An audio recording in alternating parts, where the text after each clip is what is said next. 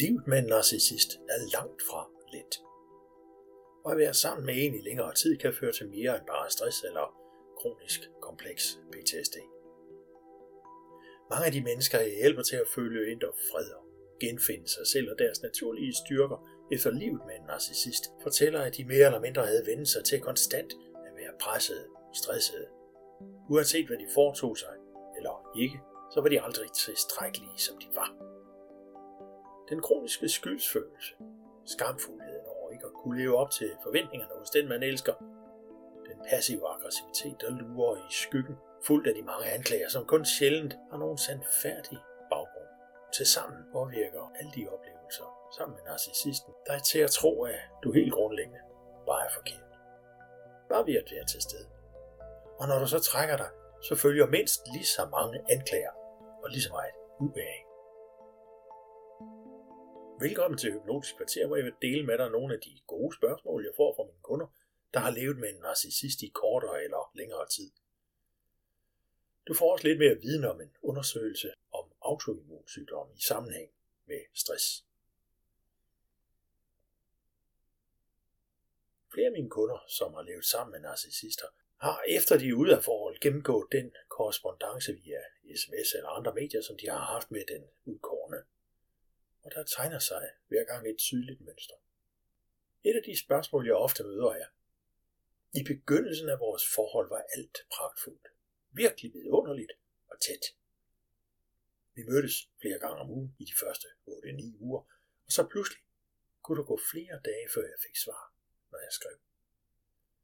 Svaret var altid vævende og diffust.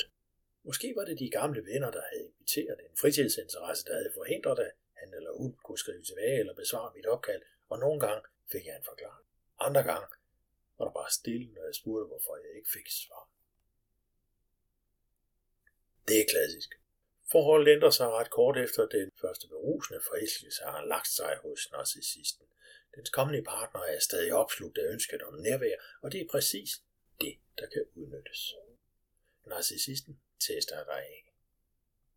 Han søger at finde ud af, hvor langt den kan gå. Om du virkelig er så forelsket, som du siger og viser, og jo mere du stræber efter den, des mere vil den trække sig for at se, hvor langt du er villig til at gå.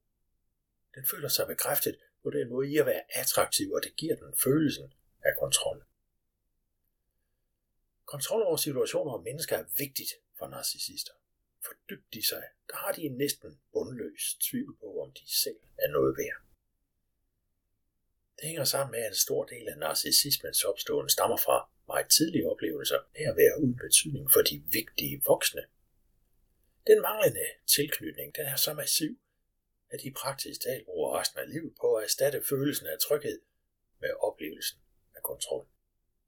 Ja, der bliver længere og længere imellem svar og spørgsmål, når du som stadig nyforelsket skriver den besked til den, du endnu ikke er klar over har narcissistiske træk, er også helt almindelig. Metoden kendes som løbe efter syndrom, hvor for eksempel en kvinde virker tillokkende, og når manden så rækker ud efter hende, så løber hun væk. Men kun så langt, at hun tror, at han stadig vil søge at nå hende. For det fortæller hende, hvor interesseret han er, når hun virker kostbar, og metoden udnyttes så kraftigt og destruktivt af narcissister. Forklaringerne, du kan få på den lange svartid, de kan skifte for den enkelte situation, og nogle gange kan de være forskellige på den samme situation. Og hele arrangementet skal gøre dig usikker på, om du er nok til at fortjene dens kærlighed. Et andet hyppigt spørgsmål, jeg får er, når vi var sammen med mine kolleger, venner eller familie, så blev der flyttet helt vildt. Så meget nogle gange, at andre i familien undrede sig bagefter og når jeg så nævnte det for dem, så blev det nogle gange afvist som helt almindelig høflighed, eller andre gange fik jeg ligefrem at vide, for eksempel min nabo bare var virkelig lækker. Det gjorde mig usikker og ked af det, for jeg troede jo, det var mig, der var målet for kærligheden. Så hvorfor gør de sådan? Din udkårende kan begynde at flytte med andre, mens du ser på det. Alle, det skal du huske på, alle er objekter, der skal kunne besejres. Sådan som narcissisten ser på det, så er din familie, venner, voksne børn, kolleger eller naboer alle sammen mulige objekter. At lade sig befamle af andre i dit nærvæl, det er et tydeligt tegn på magt. Flere af mine kunder har fortalt om den slags situationer, der skal vise dig, at du kun er noget værd, når du ankender narcissistens. Den er centrum i universet, og dertil kan jeg høre, at du skal finde dig i dens luner og indfald af en værret. Selvfølgelig bliver du ked af det, det er uden betydning for narcissisten. Men husk på, den ejer ikke evnen til at sætte sig i dit sted. Endnu et klassisk eksempel er, da vi skulle dele boet efter skilsmissen, så forsvandt alle mine havemøbler. Vi havde aftalt, at hun kunne hente sine ting, mens jeg var på arbejde, og da jeg så kom hjem, så var havemøblerne væk sammen med børnenes gynge. Og jeg forstår det ikke, for gyngen var gravet ned i jorden, og hun skal bo på tredje sal.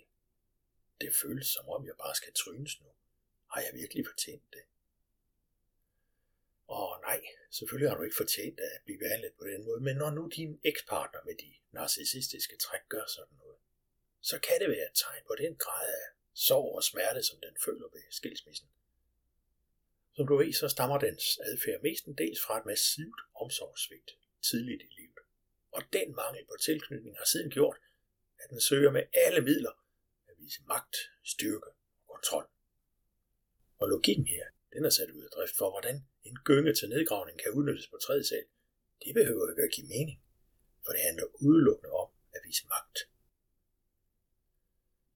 Det hænger også sammen med, at narcissisten, som du jo har set i jeres samvær, har svært ved at regulere sine følelser. Du kender begrebet at være i sine følelsers vold, det er præcis, hvad den er her. Den lærte aldrig, at det var okay at føle, hvad den følte. Den lærte aldrig at styre sine følelser, så når noget presser den tilstrækkeligt, her er det sorg og smerte og nederlag, som den aldrig kan tillade sig at vise, at den føler, for så skal reaktionen ud af kroppen. Og det gør så på den måde, der lige byder sig til, og som stadig kan bevare dens egen selvrespekt. Andre uden narcissistiske træk kunne i de situationer finde på at reagere ud af at blive destruktiv, hvor de for eksempel smadrer møbler eller ting. Det ville for narcissisten i de fleste tilfælde alt for tydeligt udstille dens sort og svaghed. Det er jo udelukket for den, så narcissisten kæmper en konstant kamp for at bevare sit image som den overlegne. Der kan gøre, som den vil. Inklusiv at foretage sig dybt ulogiske handlinger uanset hvilke følelser der så raser inden i den.